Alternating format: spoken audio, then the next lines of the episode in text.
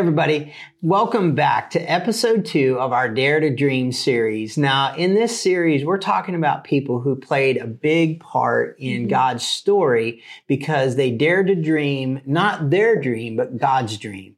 Now, today we're going to talk about somebody that if you've been around church for very long, you've probably heard about this guy. His name is Moses. And Moses played a huge part in the story of God. Uh, he was the one who went and, and delivered the people out of bondage, out of slavery, because God led him to. Right. And so we're going to go through his story and just really talk about, break down um, some of the things about his life, but also about what motivated Moses to be someone who dreamed God's dream. Yeah. So, so let's jump into it and let's go over just some, some things that maybe are, are not quite so known about Moses. Um, I, I think one of the first things is, is that Moses was born to a Levite mom and dad. Right. So he was part of the priesthood that God had set up through Abraham.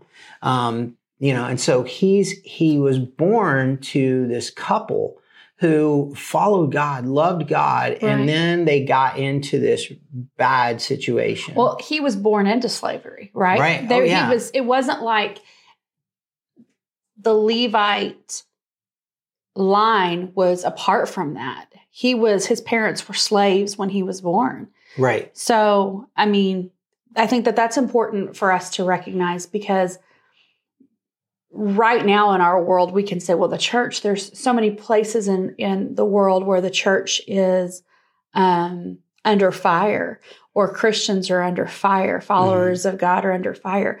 That's not a new thing. No. right? no, they no, were they were in slavery in the midst of um, major persecution to a level that none of us would even know what to do with. Right, right. Well, and and so what happened is is that the Egyptians started to become fearful of the Hebrew people because they were multiplying in numbers. So they're, They had a they're lot of babies. they had a lot of babies. Yeah, they had a lot of babies, and they and so Pharaoh and the Egyptians they started to go, what is going to happen if these people outnumber us, Right. and then all of a sudden they're going to take over? So. So Pharaoh decides we got to do something about this, and so he puts out this edict saying, "You, we're going to kill off all the babies that all the boys all the baby boys." Yeah, exactly. So Moses is one of them. Like he just is born, and he's Right. you know his mom and dad just they just got him in the earth, and now here he Right. is, and they're going to wipe him out, or the Egyptians are wanting to take him out. So well and they were taking all the baby boys and they're dumping them into the nile river. So i mean just imagine that. Imagine being in this place of complete oppression and what do you have? You have your faith and your family. And then your your family part of your family is ripped literally from your arms yeah, and thrown into a river to die. Yeah. i mean Yeah. it just it was awful absolutely awful. Oh yeah, yeah. I mean, and we can't even fathom the amount of grief and pain that people were going through yeah throughout, you know, that whole Right. that whole moment in time. But Moses's mom decides to disobey, and like she decides, hey, there's something we're we're not doing this. Right. And I mean, I think that people want to get caught up in will you obey the laws of the land? You do obey the laws of the land. That's important. But not when those laws go against God. Yeah. Like God's rule, God's law is always number one. And yes, He's put government officials, He's put legislature, He's put all this stuff in place. Mhm. And we're to honor and respect that, even when you don't agree with it, but not when it goes against God. And so his mom rebelled against Pharaoh in order to honor God, exactly. which was a big deal. yeah, it know? was, and she put her own life at risk, And the rest that. of her family. Right, She had two other kids. You know? sure, sure.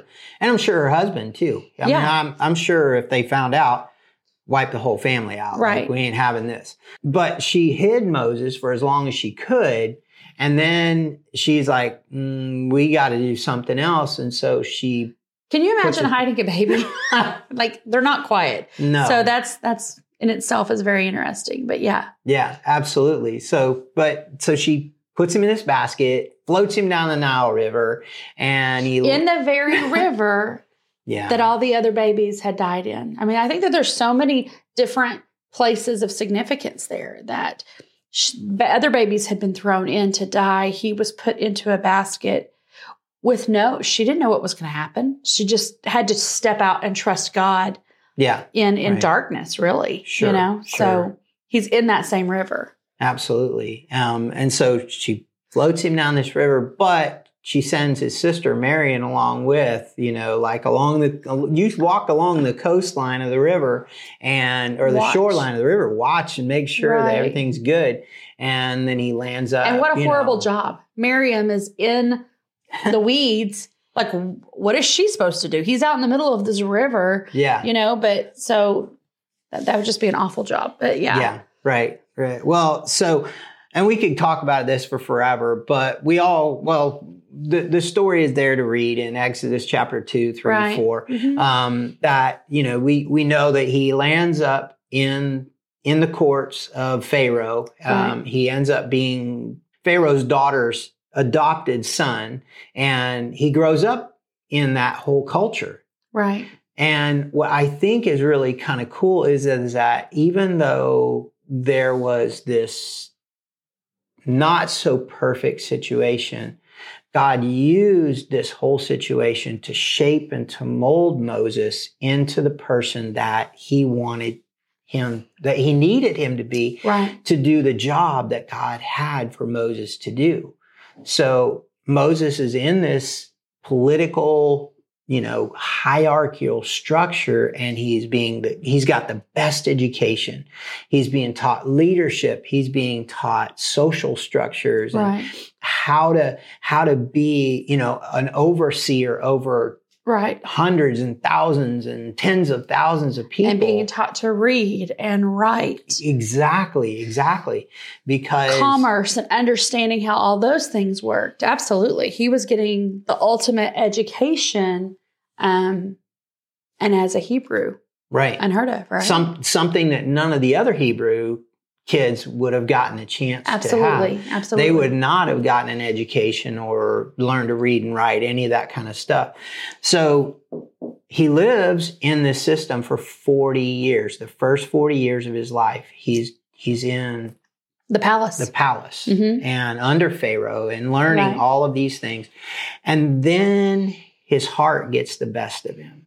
And he sees one of the Hebrews, which we have to, I think what's cool about this is that somewhere because his mom actually nursed him, raised him, he had some kind of relationship with her until he was probably six, seven years old. right. So somehow he knows that he was a Hebrew and he sees a Hebrew being abused by one of Pharaoh's soldiers, you know, one of the military people gets infuriated by it because he just can't stand that this this person is being treated like this and I got to do something about it.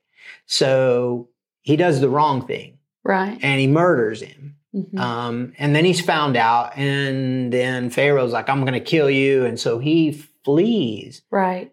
Egypt, heads out into the desert. And this is kind of another cool part of his story, though, is he he's wandering around the desert and he he walks up on this situation that is happening Mhm. between these girl shepherds and these other shepherds.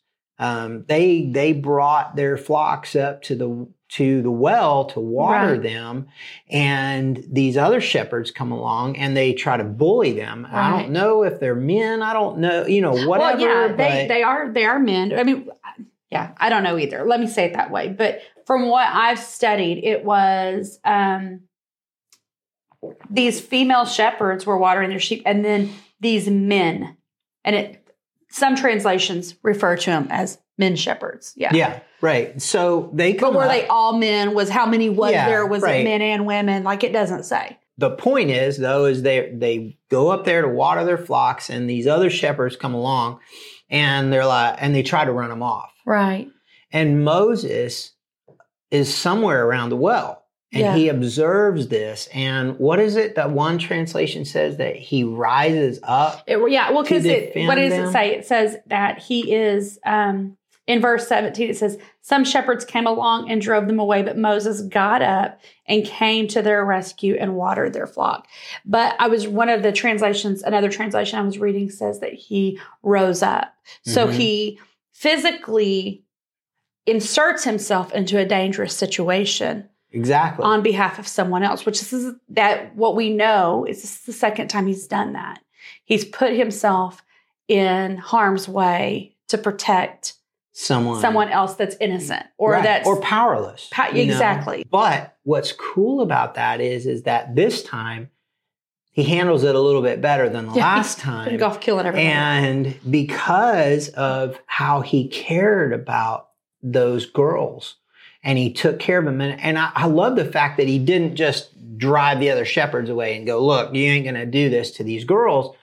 But he told them probably, hey, just sit down, let me water your flocks for you, you know. But what, however it happened, he actually watered the flocks. he went the he went the extra mile. Exactly. He he didn't just protect. He he didn't step in and protect. He then showed love, showed compassion, Yeah. showed he cared. yeah, exactly. for them and and cared for their flocks. And so I just think that's super cool. Because of that, though, um, he found a home and a wife, Right. and that that's you know So the girls that were there were all sisters, and their Mhm. dad was a Midian priest, exactly and they were. It was very common um, in that day and time. It's actually still common. It's more common for women to be shepherds than it is men, right. and so the daughters of this priest were all shepherds, and in a very vulnerable situation.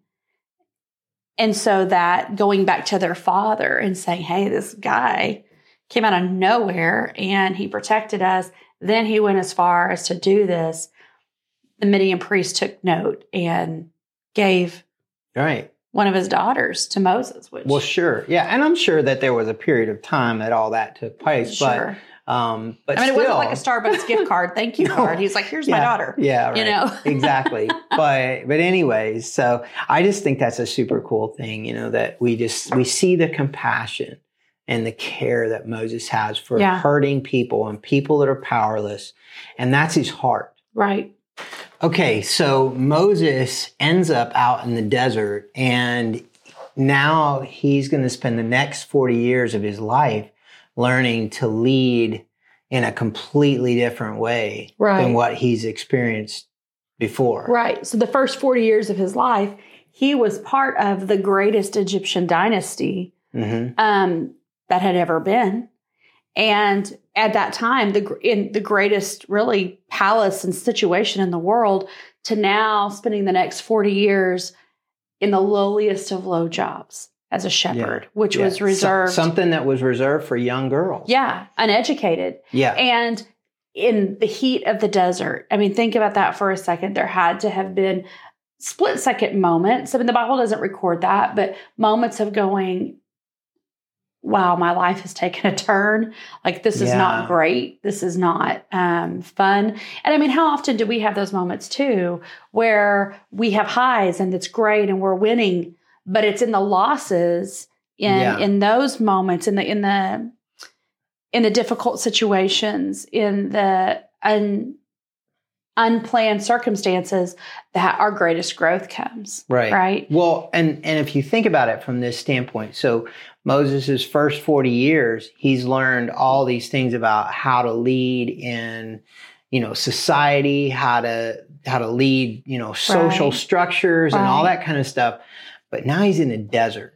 And he- God's call on his life is to lead people through the desert. right So he's learning through sheep he's got it. Yeah. So now, now he, I mean, like he can't get out there and get lost, you know? Mm-mm. So he's got to learn some new skills in order to complete what God's called well him what to do. what are the dumbest animals out there Sheep. sheep Yeah. and so he had to and sheep unlike people you can't reason with them Mhm. um fun fact, interesting information here is that she, shepherd doesn't clock in and clock out. Sheep become familiar at a very early age with their shepherd's voice, Yeah.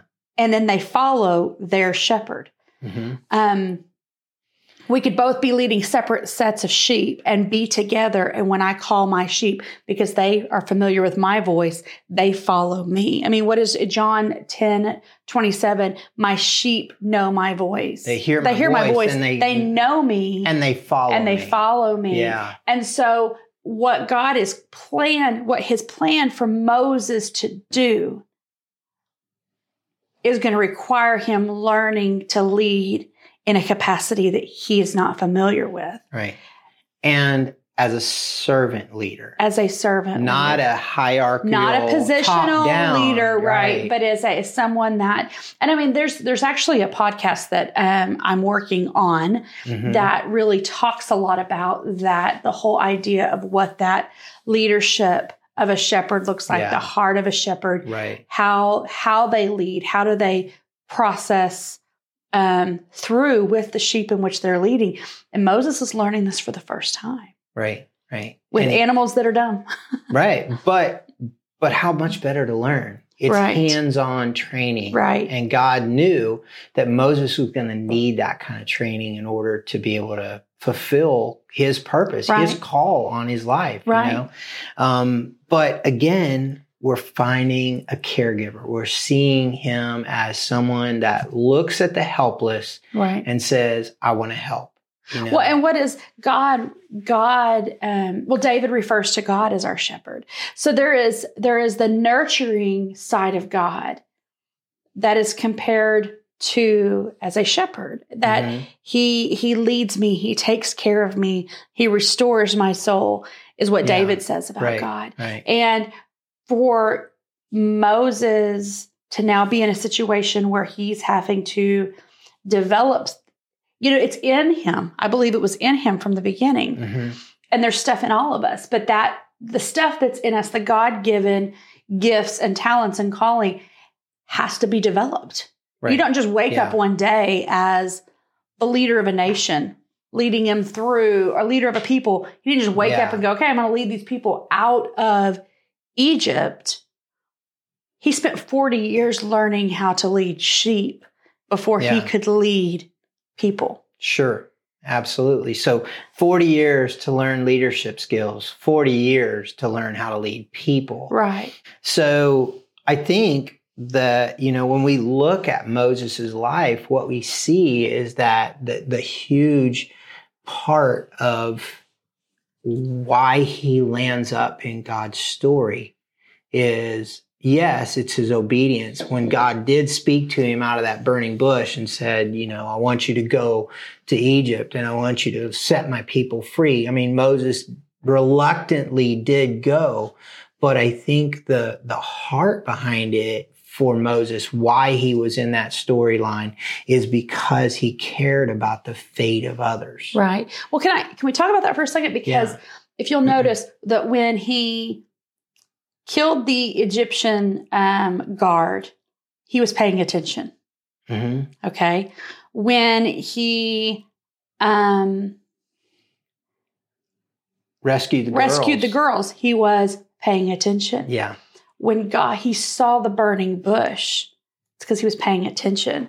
And I think That's that a really good point. though they Yeah. go in hand and I, I, I people are like i need a burning bush i think we just need to pay attention god is always around he's always moving he's always speaking he's Mm, always yeah. present That is so and- good. his compassion went hand in hand with his alertness that he was just he wasn't checked out and i mean how many Yeah. times do we just go oh and we do we zone out we check out moses didn't do that No. you know, the bush, God didn't say, Hey, Moses, I want to talk to you. He lit a bush on fire and the bush was not consumed. The, the fire did not consume it. Mhm. That got his attention. Yeah. And then what did he do? He said, let's go see it.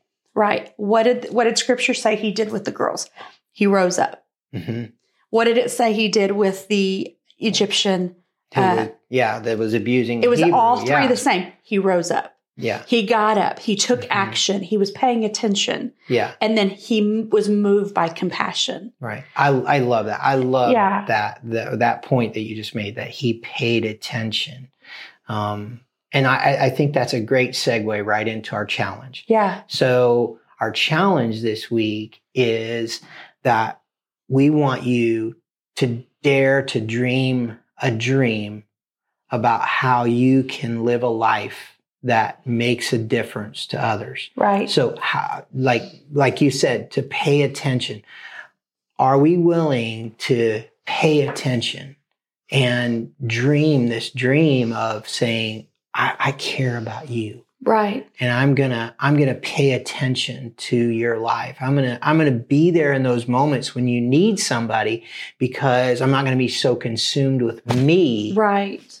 that I don't even recognize you. Well, okay. So I think there's something to be said about waking up in the morning and positioning your mind to expect God to use you. Which sounds Yeah. crazy when you're like, I just go to school. I am in college. I'm in grad school. I'm in high school. I'm a mom of toddlers. I just go Yeah. to work and we do that. I just, nobody just anything like Moses with sheep. Right. It's Right. the same monotonous thing every day, over and over and over. all day over. long. Yeah. But if you will position your mind and get a mindset that in the morning when you wake up, God, I'm awake. There's a Mhm. new day. There's a purpose for me. Yeah. Help me to see, help me to pay attention, help me to look Yeah. for opportunity and not Sure. to be so distracted. that moment in the grocery store. yeah. You know, that that moment at work when you walk by somebody's desk and you just notice their countenance is different right. than it normally is. Those are those are those Right. moments of God speaking and saying, "Hey, pay attention. Right. Pay attention to this person. I want to use you to make a difference in their life." Yeah. I got really convicted by a similar situation um, several years ago.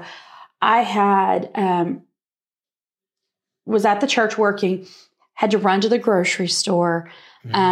Um, I was on my phone, parked, ran in, got what I needed, came back, got in the car, and I noticed, wow, this parking lot's full. And then I had this moment, this just revelation from God, if you will.